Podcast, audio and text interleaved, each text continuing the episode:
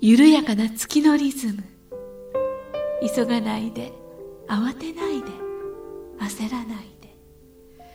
月明かりの中で事の葉を紡ぐここは音楽のスピリットとピースマインドを伝える光のカフェウォンとはるかのムムーーンントトーーククカカフフェェこんばんは月からのピアニストウォンウィンさんですこんばんは月からの語り部武田遥です12月21日金曜日午後7時になりました21日金曜日今頃ウォンさんとしげこさんがライブやってます ね分身の術はいソノリウムというところでねねえあのそうですよねクリスマスコンサート今やってま すうんやってる盛りはい、そして明日明後日23日には、えー山川明子さんとジョイントライブを、えー、逗子でやってますはいあちらこちらでそうですねね分身の術 使ってはいそうなんですということでまあボンさん本当にクリスマスモードに入ってらっしゃいますからいやねもうねあのーすごいですよ すごいですよ どんなあっという間風にだよあっという間の今年ですよね一年早いですよね2018年、うんいろんなことがありましたっていうか僕の僕自身もたくさんいろんなことがあったけれど、うん周りの人も結構大変皆さんいろんなことがあったがそんな感じしますよね、うん、なんかうん大きな変化を迎えた人がうんたくさんいた感じがし私まもす、そうだったしうんすごい多いですよねなんか自分だけじゃないって感じするうん、これが今年だけじゃなくてもう来年再来年もきっとそうなるのかな、えー、もう今年ぐらいで勘弁してもらいた美味しいよね もうちょっとあ早くねもう日本も含めた世界がね安定して本当ですねえー欲しいなという気,、まあ、気持海ちが海はね、出さなきゃいけないけれども そういう話そそれはもうあっていうことは結構大変かもしれないじゃない海はまだのたくさん残ってるので、まあね テレビからもいっぱい海は出てますからね、うんまあでもその海に翻弄されずにねそうだ我ねが道自分をがない見と失いそうになりながらも、うん今年はちゃんと着地しながら、うんえーみんなでねうん肩寄せああっ肩て寄せ合ってねなんとか乗り力乗り合わせてね乗り越えていきたいなと思うんですけれどう、んまあ、めでたいこともたくさんあったんですよ、あそうですかはい、うんなんと今年の1月に、あの某お息子さんがうんあの素敵な女性と結婚しましたおめでとうございましたねあのまあ同棲を何年かしてたのかな、一緒に住んでたのあーうそうんうんうんでまああのもうこれからはちょっとまあこれからはもう本格的にあの子供も産んであの新しいライフスタイルを始めたいなっていうことで、えー1月の20日ぐらいにねあの大コンサートイベントコンサートしないじゃん大結婚式イベントをねなんとあの池袋のサンシャインのあのなんだっけ水族館でやったんだよ 本当にそうなのよえー、峰志君らしいというかねえねえ素敵大あのなんて言うんだろうそのイベントでしたよ後ろに背景にあのあのいろんなマグロ マグロとかあのイカとかあの夢もなんかい希望もろんなないあのなんかこうあのたくさんお魚さんがあ竜宮城のようにねいろんなそうおそうそう魚が舞を取ってくれたんですねそう前を取ってくれたあのあのでしたねその前にあの本当にき美しいねあのお嫁さんお嫁花嫁さんとね峰志君がね、あのケーキカットしてましたね花婿の父としてはいかがでした泣いちゃいましたあら俺泣くとは思わなか った、うんあちょっとかぐーっときて嬉しくってああのなんかあれはね峰志君の演出力峰志君結構ね演出したん だよそうなんですか峰志君がだ登壇してきてさ「うんはい新郎の登場です」とか言って音楽が流れ生の演奏してる、へえなんかバイオリンの人とかなあのいてさ全然こうしゃしなしあのしゃなりしゃなりとね、こううんあのねあの嫁さんもこう、すごいこうウェディング美しいウェスウェディングドレス、うんでもねね着飾ってあれちょっと結構感動したね自分の結婚式の時はなんで結婚式なんかあげるのっていう気持ちだったけど反抗期だったんですね反ま抗期だね本当素晴らしかっそうでもお嫁さんのために頑張ったんだ峰志君は、たいやー頑張ってますだってね結婚式って花嫁さんのもんですからねそうそうなのそうですよ花嫁さんのもんなんだそうですよお嫁さんの夢がいっぱい詰まった一大イベントですからね、そうなんだ、うんまあ、結婚の誓いっていうね一番大事な根っこはありますけれどどう演出するかよっぽど峰しく惚れてますねうふふふふそうなんだよなわかりますいいなあ、はいおめでとう本当おにめでとうございますうんまあまあ実は言うともうあの僕おじいちゃんになっちゃったんで、あら初孫初孫だからねハネムーンベイビーだよやったさすが ですさすがささすがですすがだで峰しくうん、もうあこの間10月の22日だったかな、うんうん、あの生まれたんですよおめでとうございあまりすがとうございますどっちですかおうん、女の子女の子かわいいなめちゃかかわわいいいいので写真ありますありますよ見せちゃおうかなどれどれどれどれどれどれほらうんあらかわいこれは生まれて3日後か4日いぐらいなんかでの写も真目なんだけ元どウォンさんに似てませんまあ一応 DNA の少しぐらいは入ってると思いますけどね先生入っ 入ってると思いますのでそれはそうかもしれななんいかけでども無垢な魂そのもの不思議な気持ちだったうん僕があの子供が峰志君が生まれた時はねと全然違う感覚なんだよねどんな風に違うんですまず手放しに「うお嬉しいよわあ子供だぜ」とか言って喜ぶんだけれど、うんあこれからあの何年もうねあの、まあ、人生80年90年100年だとしてうんこれからどんな人生歩むのかなとかなんか切ない気持ちにもなるしねなんか不思議あなー父親として違いなんこので子のすよおじ僕はおじいちゃんですあおじいちゃんとしてね峰志君の時はもうあ生まれてきちゃったみた いな来ちゃった 来ちゃったの猫さんごめんなさい峰志君がもうでもたくましくね彼そもうね今は34うんかな、孫孫は目に入れても痛くないって言いますからねね、これからどんな、ね、人生になっていくのかな、うんまあ、大きくはその、ね、彼らが結婚して新しい人生を歩み始めたっていうのはすごく僕にとっても大きうなん大イベントでしたね今年は。一安心っていう感じですねいやいやいや一安心じゃないこれからでし ょいやでもっぱパパとしてちゃんと息子が家庭を持って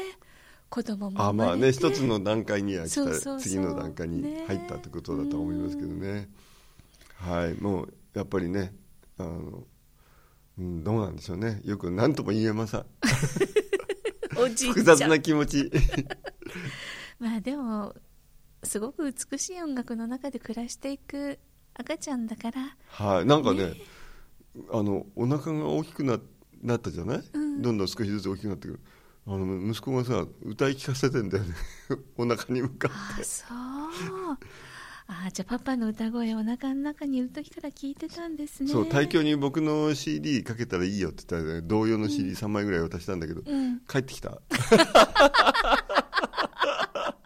俺の自分が自分の音楽で対響するってう言っーんなんか分かる気もしますけてどねそういうことは言わなかったけど帰ってきたまあ自分の娘ですからねね大事にするんじゃないかうんな、大事にしてるんでしょうね、あれですねあのウォンさんのねパパさんも上で喜んでますねそうだよね、うん不思議だね去年あのパパさん5月に亡くなって、あのそれで今年になって新しいあの命が生まれてうんあのそうそこにはなんかやっぱりなんか流れがあるんだろうな、うーうんんそうですよね命が受け継がれていってるわけですもんねねえはいきっとそういうことなんだと思いますはいでね同じ1月うんちょうど僕ね映画音楽の制作があってねあこれは結構体験談としてそのお面白かった話もねあの1月の頃のムーン特大随分出ましたもんね、はい「愛しのアイリーン」という映画の音楽を作らせてもらったんだけれど、まあ、それはもう今月あの今年の9月にオンエアしたんだけどその制作秘話があってさええええその1月の最も雪の深い新潟長岡市にねええロケがあるんだよね寒い時に寒いところへそう雪深い、そうその、最も大事なシーンがあるんだけど、うん、あのまあ、一応映画の音楽を作る上で一応一度ぐらいはどこか現場に来てくださいって言われてたわけ、うんそうですでね現場のこう空気なりエネルギーなりを受け止めてそれから作曲するっていうのが、まあうんよくあるその話だと思うんだけれどで、まあ、まあ、ちょっと雪の中のロケにはちょっと過酷すぎるので、うん大野さん違うシーンに見に来てくださいって何度か言われてたのねで僕一番過酷なシーンを見ないでどうするんだっていう気持ちがさ 追い込んだんですね、自分を。 そうそうそうすごいもう完全傍観でねうん。いやもうほらまあ中野まあいわゆる北国に住んでる方にとっては当たり前のことなんだけれどでも東京に住んでるとね、なかなかそこまですごい雪っていうのは、そうそう覚う悟んちょっと覚悟しなくちゃいけなしていいうん本当にもうモコモコのなんつうんだろうすごい着ぐ着ぐるみみたいになってね、その雪のもう深くてね2メートルぐらいあったかな、ああ、背丈超えてるんですね。そう長岡の一番奥の方だよね、うんもう2メートルぐらいのあのをこう車1台が通れるぐらいうのんうん道をこうなんていうのかなあの雪の道をあの走っていって。うん、そうそれで一番奥あたりにロケをやってるわけよあらもうそれはすごかったよ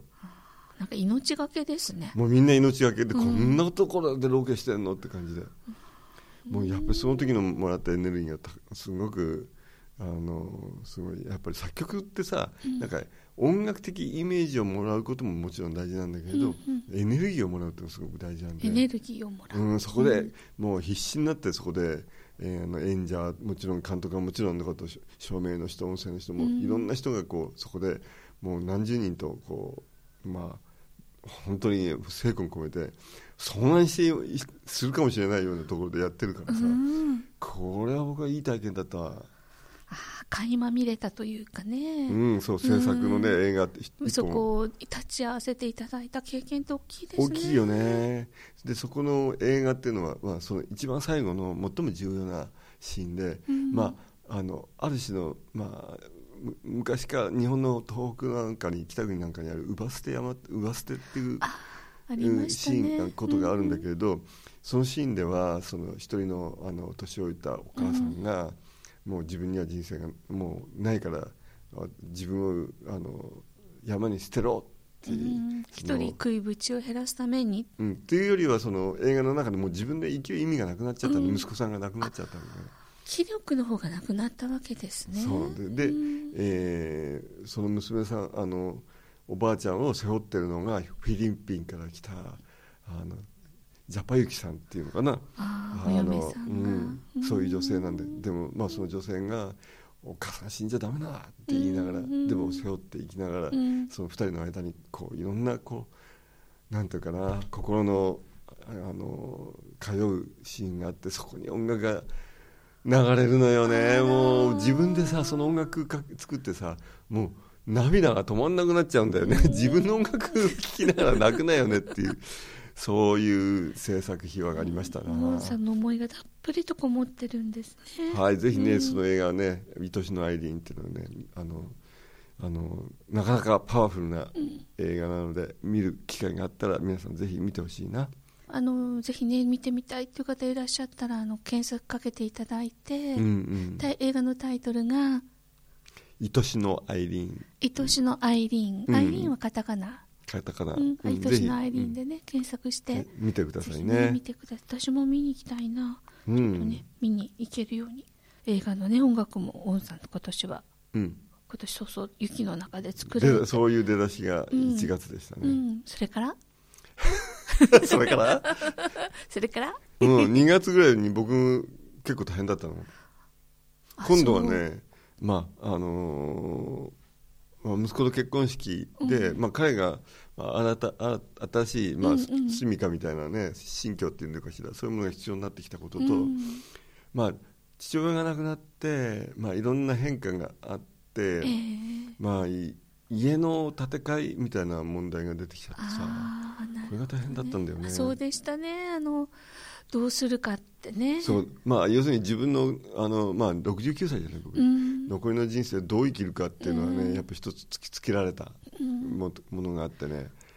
おおかげでね5月6月7月ぐらいまでもうドタバタしてたんだよね、うんその時田志ンさんがもうこれでやるだけ音楽やったからやめて、ゆっくりしようとまで言い出しちゃったことがあっそう てみんなでやめたいんだけれど人生みたいな思ってたんだけどさ、うんもうあのなんていうのいわゆるそのあのなんていうのこううなんていうの引退うん、引退したいなと思ってたんだよなんか見事な V 字回復を今ね、果たしてらっしゃるけど、そうそうまあ、落ちた後はぐんと上がるしかないですからね。そうなんだよまあねまあどうこういう自分の生き方みたいなのものっていうか、僕はほ割とこのなんていうかこんなに明るい性格なんだけ れど暗いとこもあってさ遠征主義的なとこがすごいあるんだよね要するにもう世の中からドロップアウトしたいって気持ちが結構強くあってさ、うんうんもうそろそろやめてもいいんじゃないのっていうような気持ちがなんとなくこうこう捨てきれずに残る自分の中にあるんだよね。まあ世の中的にもほらよく定年とかってうんあるわけだし、うんあの自分があと何年生きられて何年活動できるんだろうとかってことも考えると、うん、あともう一つはねこのインドなんかのあの考え方ではさ、えーまあ、ある程度こう社会的な役割を終えた人はこう残りをこう家族に渡してうん一人修行の道に出る、何もかも捨て去って、まあ、あのあのなんていうか森の中に入っていくんだよね。えー若い時に修行の旅に出るんじゃなくて、うんもうもう自分の社社会的な終焉役割を終え社会的なからてそれからあの社会から離れてあの森の中にいつ死んでもいいっていうじゃあ森の中で死んでもいいっていう感じで修僕さ行のん旅はうんそうちょっと よ世の社会のこうシステムからは外れたいっていう気持ちがすごく強かったでもそういうふうに思ってる人って今多いかもしれないあいや多いと思うけれどねねえでも実際問題いろいろそのことで、まあ、要するに、まあ、そういう思いっていうのはずっと長くからあったんだよね、ある種のなんていうのか遠征主義というかね、えーそういうこう自分の中のこうふつふつとしたものとがあってなんかそういうもので向き合うこれからじゃあ家を建てるのどうのこうのということは逆行することじゃないまあいろんなものをまた背負うことになりますそかうらなんだよ物を持つじゃない家を持つってことはさ今までは父親の家だったわけだからさでもこれからは自分のお金で自分建てなくちゃいけないのかみたいな感じでねもう残りのお金でこう悠々自適にしたいなっていう気持ちの方が強かったんだよね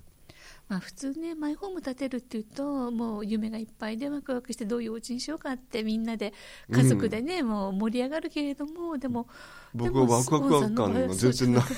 えーえー家に家に自分の家持っちゃうのとかさなんかまた音楽やるのとかさでも僕いろんなこう思いがあってさピアノ捨てたいんだけれどとかさ美恵子にあんたあなたからピアノを捨てたら何が残るのみたいな話になってさバッサリ もう全然あのはあって感じでぼ僕のそういうなんかこうやあの世の中やめたい症候群みたいなのはね、なんかあんまりあの みんなに理解されなくいてや理解してるんだと思うんですよ美恵子さんそれ分かっててまたウォンさんがそこ抜けたらまた音楽やりたいってなるのが分かって るから何言ってんのって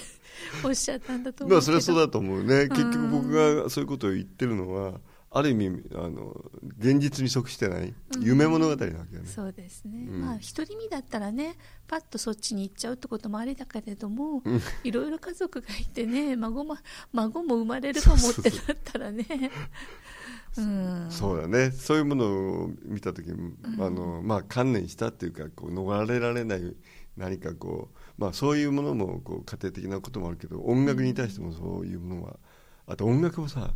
もう50年19歳から始めてるからさ50年かかってるわけよ、うん50年やって今ここにいるんだけれどもういいよね音楽っていう気持ちをどっかであってさもう手放したいよねみたいなのがあって。そんな気持ちもあってねあのなんかこうぐじぐじぐじしてたんだよ、でもやっぱり逃れられないい今言ったようにねその自分の人生からのあの、ね、こう拒否できないものあのっていうものあると思うのよねそうですね避けられないものみたいなのがあってじゃあそれを自分が受け止めるかどうかっていう話だと思うんだけれど、まあ、7月ぐらいになってようやく、抜けたうん、もうなんか覚悟したっていうかあね、ー覚悟が決まった覚悟決まった。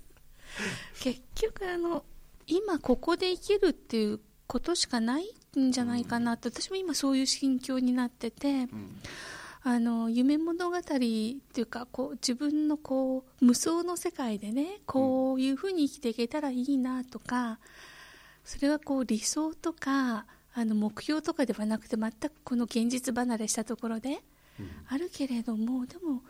実際に今ここを生きるしかない、うんうん、それは結構きついことだけれどもでもここから逃げるわけにはいかないからうんなんか腹が据わるというかね、うんそれしかないなって、そうだねそういう意味ではなんか腹が据わったのかな7月ぐらい、でその時にあの文章としてはあの演奏させてくださいっていうのをブログにアップしたらみんなが声をかけてくれるようになってね、うんうんお客様でたくさん演奏する機会をうんいただいている、うんもう演奏するしかないかな音楽に身を託すしかないかなっていうのが一つ僕の中に今あるよね。あの高橋明さんがねあのゲストで来てくださった時におっしゃったポツッと言った一言の「僕には音楽しかないんだよねうん僕は音楽しかないんだよね」って言ったのとやっぱりウォンさんもそこに通ずるものが。うん、いやあいつと俺は違うけどあねそう 明さんごめんなさい アキラさんはアキラさんでいや僕もその通りなんだけれど本当音楽しかないと僕も思ってるうんうんねえねしょうがないねまあどう生きても人生ですけ どどう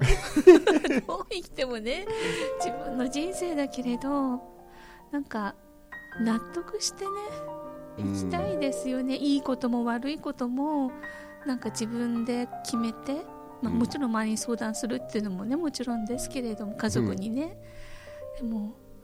逃れられない運命ってそれはやっぱりあるもんだなっていうのはね思いますよね。そうだね運命的なもの、そして、まあ、自由意志っていうか、うん自分の意志的なものとその、なんていうかもうレコ状態になってるっていう感じが僕の中にあって、